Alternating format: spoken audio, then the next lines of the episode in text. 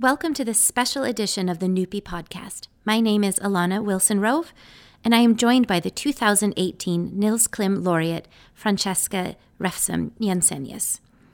Dr. Jensenius is a senior research fellow at the Norwegian Institute of International Affairs, and she will receive this year's Nils Klim Prize for her outstanding research on elections, development patterns, and the empowerment of minority groups and women in India and elsewhere. Francesca, welcome to the podcast and congratulations on being selected for the Nils Klim Prize. Oh, thank you so much. As a Nils Klim laureate, you are one of so far 15 young Nordic researchers since 2004 who have been recognized in this way for outstanding research in the humanities, social sciences, law, or theology. And all of this happens before the age of 35. Today, I hope we can hear a bit about your research and explore some of the paths that have led you to where you are today. So, first, kind of the million dollar, or the million kroner question how would you summarize your research in just a few sentences? Um, so, I'm a political scientist. I work in comparative politics and comparative political economy. Um, I would say my main research interest is in how um, electoral dynamics and institutional uh, designs for, for state institutions affect different types of uh, inequality in society. So, for example, what happens uh, to the distribution of resources when you change who's in power? Uh, what happens to social norms and relations when the state comes in and tries to, you know, mandate change? Uh, and how can we best design electoral systems and other institutions so that uh, we end up with in, in both inclusive and well-functioning um, politics? Mm-hmm. And a lot of your work has been about these sort of mandated changes in society, including quota policies. For example, last year you published a book which is called The Social Justice Through Inclusion The Consequences of Electoral Quotas in India with Oxford University Press. Can you tell us a bit more about that book and how you got interested in this topic? Um, so, that book is um, about the long term long term consequences of um, electoral quotas or political quotas for the so-called scheduled castes in India. That scheduled castes are uh, the group that used to be called the intouchables in India, so the the lowest ranked uh, group in the Indian caste system. Uh, and India has had these extensive electoral quotas for this group since uh, independence, so since about 1950. And the way these quotas work is that there are reserved positions all across the country in proportion to how many SCs there are in the area. Uh, and I got interested in this topic uh, actually when I studied in Delhi at Delhi University as an exchange student. Um, I studied Hindi there, uh, but ended up going to a lot of political events because I found it fascinating. And um, one of the things I found really surprising at the time were all these massive protests among students against quotas. And I guess coming from Norway and maybe being uh, naively positive, I thought that quotas are good things. They're about they're about including excluded groups into both politics and other positions. While I encountered these massive protests with um, students being very upset about quota politics in the educational sector, and so I started reading up on it and got more and more interested in um, the different types of quota policies that India have had and the effects of them. And uh, this book then became my dissertation project, my PhD project, and I've been working on it then for for a long time and sort of uh, developed it further. Um, and the main uh, focus has really been on trying to uh, see using a lot of different types of data sources and information to try to see what's happened after more than 50 years of electoral quotas. So, who was right? Was it the 19 year old Norwegian student who felt that quotas are a good thing, or the students in, in Delhi protesting against the quota system? Oh, so that's, that's, um, that is the question I usually get about this book, and it's, it's a hard question. Um, and it's a hard question because what I've come to realize working on quota systems is that there is no easy answer. It's actually, this is a political question, it's a normative question. What do you think is good and bad?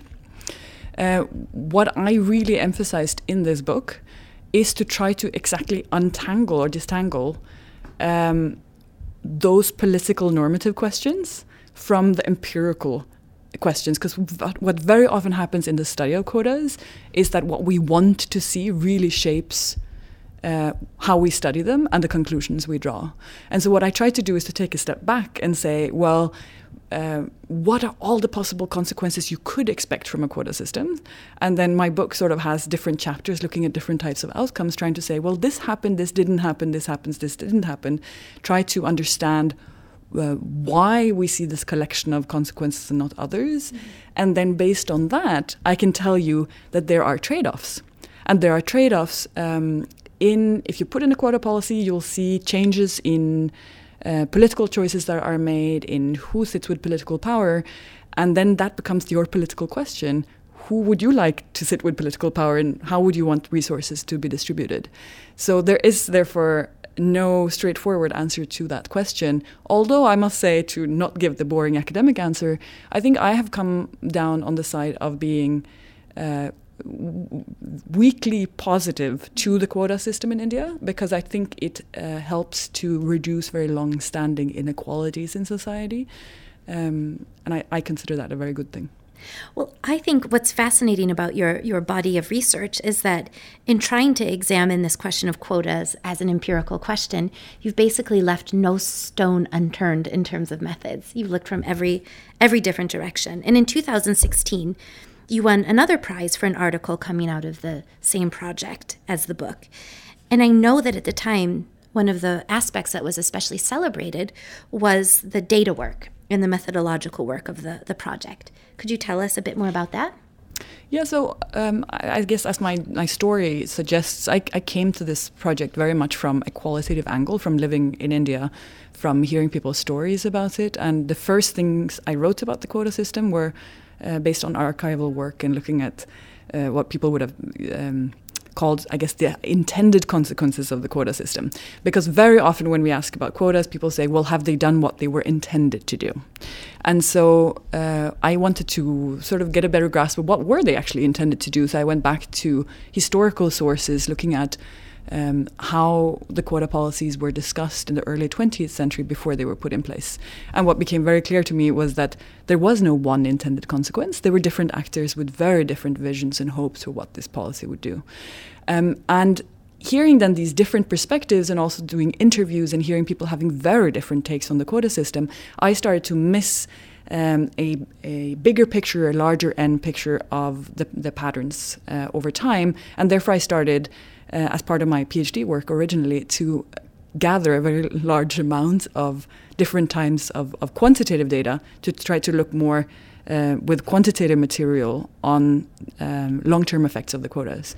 And I think this is quite typical for a lot of my work is that I, I often combine um, a lot of qualitative inquiries in archives and interviews with these large uh, data sets. And I find at least that that's uh, helps me feel confident about the conclusions I reach. I feel that the qualitative work informs the quantitative work and vice versa. Um, another thing that I spent a lot of time figuring out for this project was uh, how to be able to draw some kind of causal conclusions. This is a challenge we very often have in the social sciences is that when we look at the world today, where we look at what we call observational data, it's very hard to know whether uh, you know, the world would have looked differently if that policy hadn't been in place. What is the correct counterfactual to look at here? And so what I, I what I did, and I think um, what you're referring to, that it was particularly pointed out uh, for for that other prize I received for this project, was that I, I tried to use aspects of the quota system to um, to get at causal effects. And I did that by comparing very, very similar places that got a quota policy and not a quota policy in the 70s, and then trace them over time for, for more than 30 years. So um, it was really trying to go back to the design of the policy that allowed me to compare very similar places. And by comparing very similar places over a long period of time, I have at least more confidence that uh, the changes that I see over time is due to the quota policies and not other um, other confounding factors. Very interesting, and I think um, that takes us easily to this next question of then what are your most important conclusions? What's by comparing these similar places, one with quota system, one one without, what did you find out about the impact of quotas? So I think one of the very strong expectations in India was that these quota policies would result in what I refer to as group representation. That is, uh, the minority politicians coming into power, particularly sort of uh, working for their group interest, and there's a, an expectation that you therefore should see more development for that group in areas with quotas. And we don't see that at all. And it's actually very logical, you don't see that at all. The way these quota policies are designed, uh, minority politicians are elected in areas where there are primarily non minority voters. And so they have every electoral incentive to work sort of in a similar way as other politicians. They're also completely integrated into mainstream political parties. And so putting them into power doesn't actually change uh, policy or uh, resource distribution very much. Uh, what you do see massive changes on, though, is uh, the influence of these communities in um, decision making in terms of presence in politics, presence in cabinets where they don't have reserved seats. Um, you see a big change in stereotypes about who should hold positions of power. You see um, members of this minority community gradually gaining know-how of the political game, gaining confidence, and you see. So basically, you see that the quota policy uh, breaks a lot of social boundaries, but does not create um, group representation in, in terms of them having a very different political agenda than others. Um, and this, I think, is is quite typical for the inclusion of people with certain attributes. I think it's easy to sort of want to see people with certain attributes, particularly if they're um, traditionally marginalized, you kind of want them to behave very differently in politics than others. But in reality, when you speak to politicians themselves, they often don't want to be perceived as group representatives. They often want to be allowed to work on whatever they are interested in politically.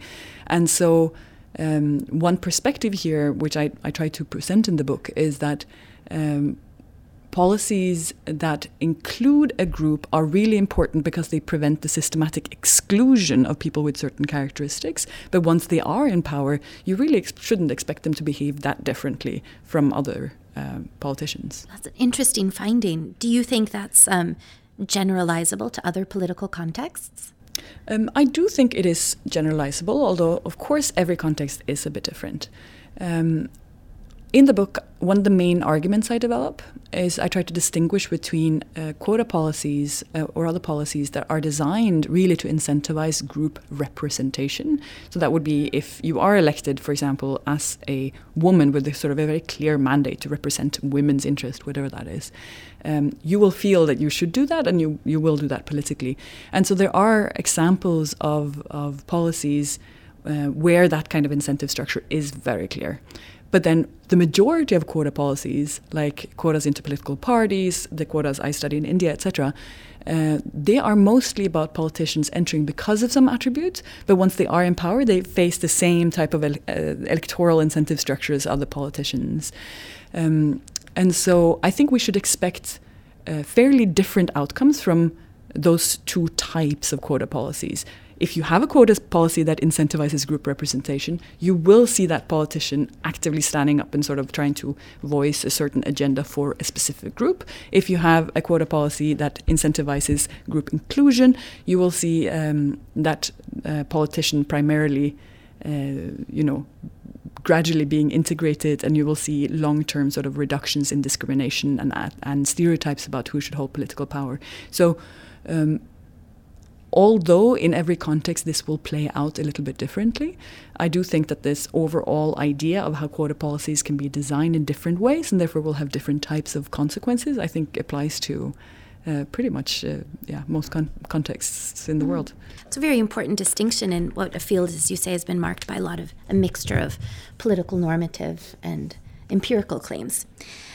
But in addition to all of this work on quota policies, you have a number of other articles about political parties, elections, and development in India more generally. Can you tell us a bit about this broader backdrop to your research? Yeah, sure. Um, so, a, a, really long-standing interest of mine um, has been to better understand how how both electoral outcomes and um, party politics, so so the organizational structure of political parties, for example, shape political patterns in India. And and um, I mean, I have uh, several different studies, but to give an example, I'm I'm doing work with um, a collaborator, Pavithra Suryanarayan at at SAIS, where we're working on looking at rerunning patterns of politicians in India.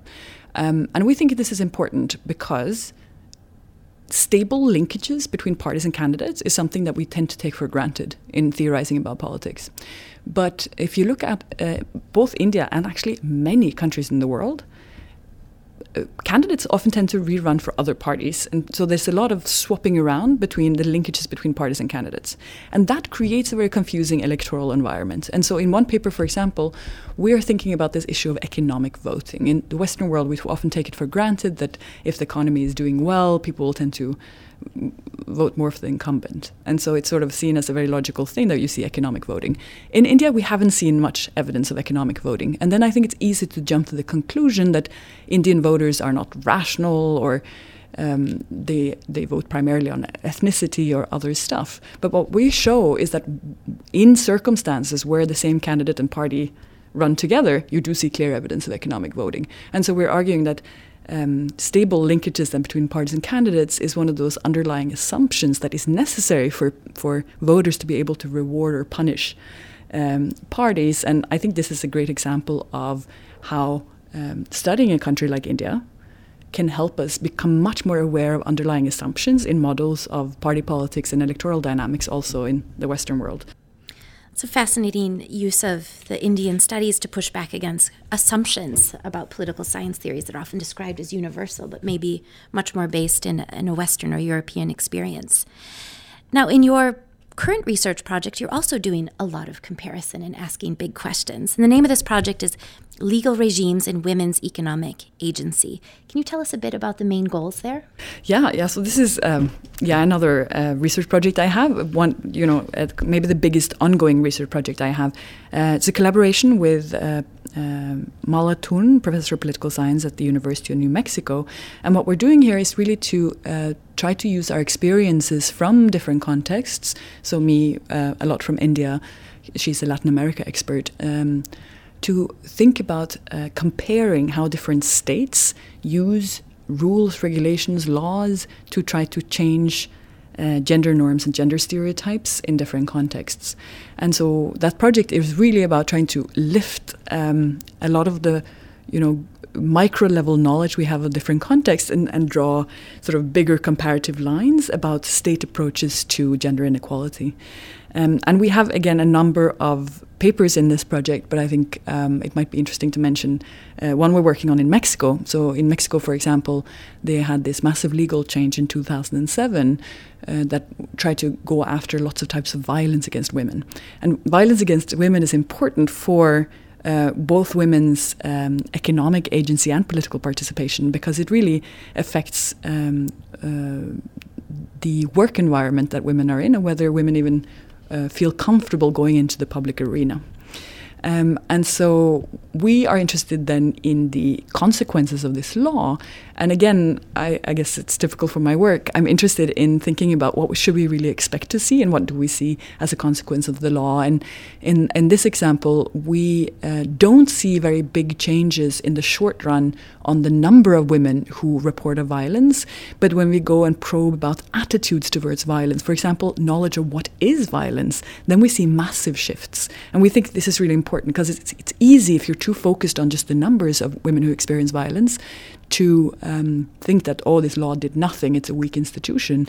But uh, we think it's a pretty big deal that in just a few years you see completely differently expressed attitudes to what is violence, uh, is, what, is violence okay, is violence something that should be uh, reported on or not, so attitudes. And we hope that those gradual shifts in social norms um, in the longer run are likely to shape uh, the more sort of hard um, outcomes that you would want to see, such as higher reporting or fewer women saying they experience violence at all. That's fascinating. The multiple ways of looking to understand social change and if rules and policies have the consequences one might hope for. Now, it's still early days in your big project on women's economic agency, but thinking back on that project and on everything else you've accomplished in the last 10, 15 years, what are you particularly happy about or proud of? Oh, wow, that's a difficult question. Um, I think I'm particularly proud actually of um, some of the really large data sets I've developed.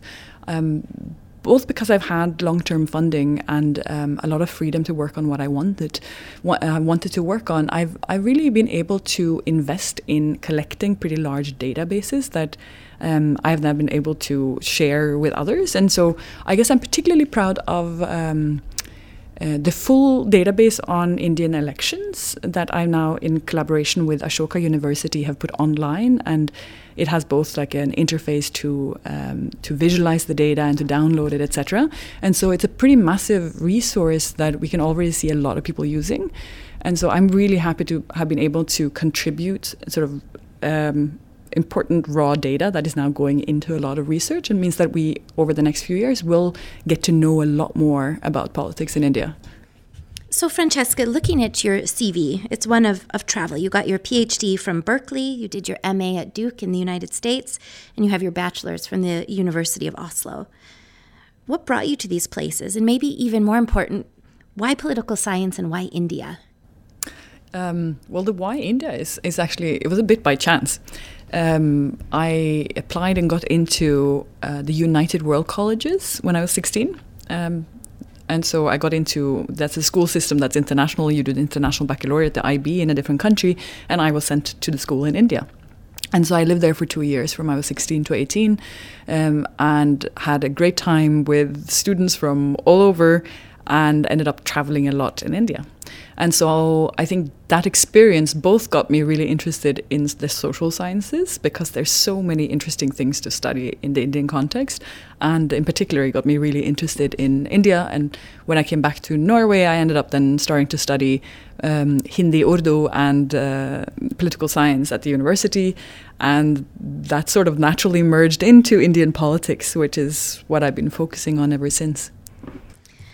Now, you have a lot of interesting projects. You have your book recently out with Oxford University Press, a lot of strong academic journal articles. Is there a recipe for this success or advice you'd give on how to stay the course?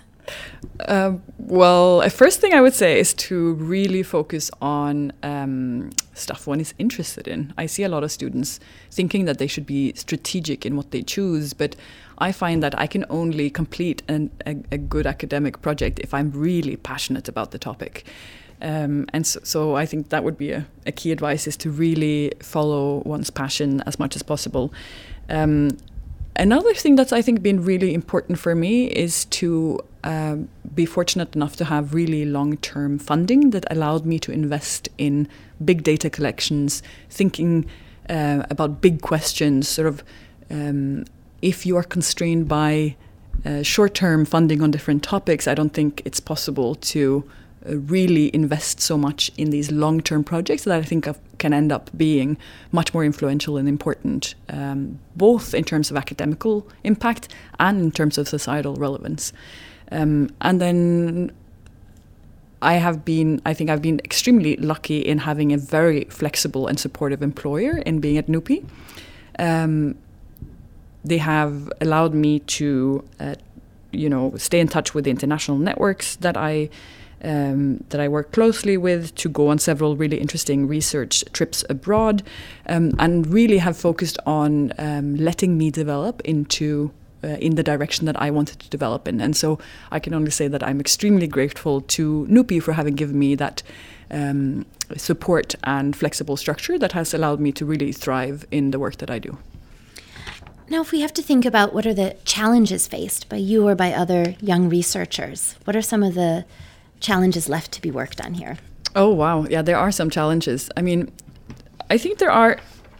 There's a lot of focus now on young researchers doing great work. There's a lot of um, of, of of grant opportunities. There's a lot of focus on it, but there is still a reality that many young researchers have temporary contracts uh, and end up then having to think very short term in what they do. Uh, similarly, people have often short term funding, which means they cannot invest in these long term ideas. And I think. Um, really, if one wants great research, great research takes time and and it's important then to invest in letting people work on topics for a long time, plus having continuity in what they work on instead of jumping from topic to topic. Um, I also think that uh, although internationalization and mobility is great and gives people wonderful experiences and allow, allows them to do better work, uh, it can be really hard for people's personal lives. And I've seen lots of examples of um, people going abroad on, on long trips and therefore that um, having their family suffer for it because their uh, their family cannot come with them, for example. And uh, this challenge on what you do with uh, combining a personal life with your international research career, I think is becoming more of a challenge now that we have uh, more women uh, entering in high level academic positions because it's not no longer evident that it's the wife that's going to leave everything and follow um, a husband to the field or to another job or internationally. This is not only a challenge in research it's also you know in the diplomacy and in um, a lot of the NGO world etc but I really don't think we've found good solutions yet to have to have uh, two uh, well functioning careers with a lot of mobility um, and making people's personal lives work. And that's something where I think a lot of more thinking is needed to find a good balance. Uh, there are indeed those challenges with mobility and internationalization. In your research, however, you've still managed to spend a lot of time in interesting places in India, the UK, the US, Colombia. So, if you look beyond your research findings, what are some of the most interesting things you've learned about cultural differences, political systems, or simply human interaction and communication across various kinds of distance?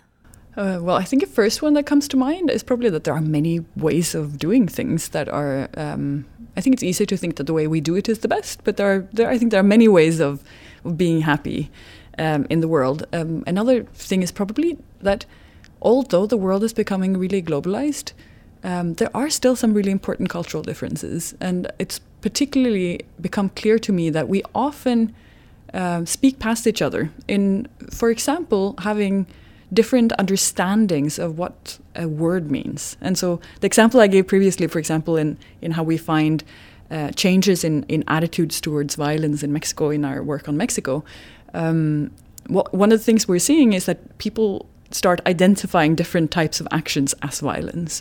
And I think that's also something we're seeing in the Me Too campaign is that the whole attention around sexual harassment and sexual assault is expanding people's understanding of what sexual harassment and assault is. And that's important because you can say in any context if you ask someone are you in favor of violence of course you know everyone would say they're not in they're not in favor of violence. Um, but if you mean different things with the word violence, you can still completely misunderstand each other uh, in many contexts. And so that's really something uh, that I've come to think of as really important in inter- intercultural dialogue. And then I think a third thing I would like to mention is. Uh, I think I've really realized, um, and I've, I've come to think it's important not to take ourselves so seriously, because the world is full of people who are the most important in their context. But as soon as you sort of step two kilometers in some direction, no one else knows who that is. and so it's really important to just realize that um, there are lots of great people in the world, and um, yeah, not to take ourselves too seriously. So, for our last question, where do you go from here? What's next? Um, well, uh, first of all, I, I mean, I'm in the middle of working on uh, two book manuscript and lots of articles, so I'm going to continue with uh, similar research to what we've been talking about, and I'm very excited about several of those projects. Um, as of next month, I'm also starting as an associate professor at the political science department at the University of Oslo, and so I will start uh, teaching from fall. I'm very excited about that. I'll get to teach um, both qualitative and quantitative research methods um, and also to get to teach uh, courses related to my research on state approaches to inequality. And so I'm very excited about getting to share more of my work with students and to um, be part of developing their projects, as that is something I'm, I find extremely inspiring. Well, Dr. Jensenius, thank you very much for speaking with us today, and congratulations again on being the 2018 Nils Klim Laureate. Thank you.